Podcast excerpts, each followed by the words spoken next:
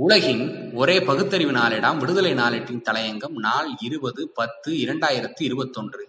எரிமலையை தட்டி எழுப்பாதீர்கள். உணவுகளை வீடுகளுக்கே உணவகத்திலிருந்து கொண்டு வந்து கொடுக்கும் தனியார் இணையவழி நிறுவனங்கள் பல உள்ளன. இது ஒரு வியாபாரமாகும். அதில் ஜொமாட்டோ நிறுவனமும் ஒன்று. இந்த நிறுவனத்திடம் தமிழ்நாட்டைச் சேர்ந்த ஒருவர் உணவு அனுப்புமாறு இணையத்தின் மூலம் கேட்டிருந்தார். குறிப்பிட்ட நேரத்திற்குள் உணவு வராமல் மிகவும் தாமதமாக வந்துள்ளது. கேட்ட உணவும் கிடைக்கவில்லை. இதனால் உணவு கொண்டு வந்தவரிடம் திரும்ப கொண்டு செல்லுமாறு கூறியுள்ளார். வந்தவருக்கு தமிழ் தெரியாததால் உணவை அங்கேயே வைத்துவிட்டு சென்று விட்டாராம். இந்த நிலையில் இது தொடர்பாக ஜொமோட்டோ சேவை மையத்தின் பேசிய போது தயவு செய்து இந்தியை கற்றுக்கொள்ளுங்கள். இந்தி நமது தேசிய மொழி என்று கூறி இனி இந்தி தெரியாவிட்டால் உணவு வழங்க மாட்டோம் என்ற பாணியில் ஜொமோட்டோ நிறுவனத்தினர் குறுஞ்செய்தி அனுப்பியிருந்தனர்.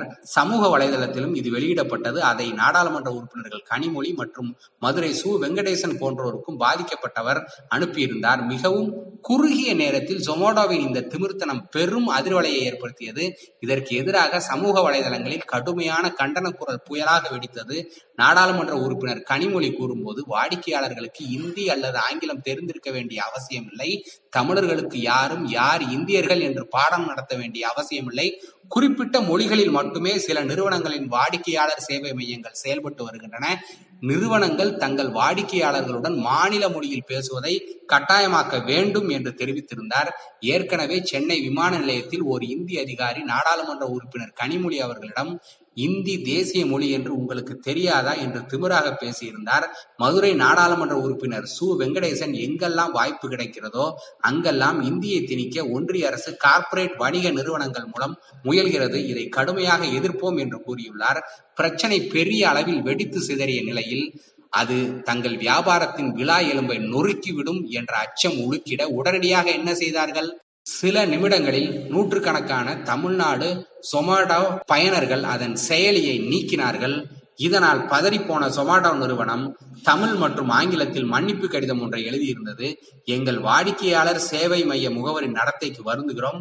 வேற்றுமையில் ஒற்றுமை என்ற நம் தேசத்தின் மாறுபட்ட கலாச்சாரத்தின் மீதான எதிர்கருத்தை வாடிக்கையாளரிடம் காட்டிய ஊழியரை பணி நீக்கம் செய்துள்ளோம். பணி நீக்கம் என்பது சரியான நெறிமுறை என நம்புகிறோம். மேலும் மக்களின் உணர்வுகளுக்கு எதிராக கருத்தை பகிரக்கூடாது என தெளிவாக நாங்கள் எங்கள் முகர்வுகளுக்கு தொடர்ந்து பயிற்சி அளிக்கிறோம். இந்த வாடிக்கையாளர் சேவை மைய முகவரின் அறிக்கைகள் மொழி அல்லது சகிப்புத்தன்மை குறித்த நிறுவனத்தின் நிலைப்பாட்டை குறிக்கவில்லை. ஒரு நிறுவனமாக நாங்கள் முழு பயன்பாட்டிற்காக தமிழ் செயலியை உருவாக்குகிறோம். நாங்கள் ஏற்கனவே மாநிலத்திற்கான தமிழ் சந்தைப்படுத்துதல் முயற்சிகளை உள்ளூர் மயமாக்கியுள்ளோம். எடுத்துக்காட்டாக நாங்கள் மாநிலத்திற்கான உள்ளூர் பிராண்ட் அம்பாசிடராக அனிருத்தை தேர்வு செய்துள்ளோம். மேலும் கோயமுத்தூரில் ஓர் உள்ளூர் தமிழர் கால் சென்டர் சர்வீஸ் சென்டரை உருவாக்கும் பணியில் உள்ளோம். உணவு மற்றும் மொழி ஒவ்வொரு மாநிலத்தின் கலாச்சாரத்தின் இரண்டு அடித்தளங்கள் என்பதை நாங்கள் புரிந்துள்ளோம்.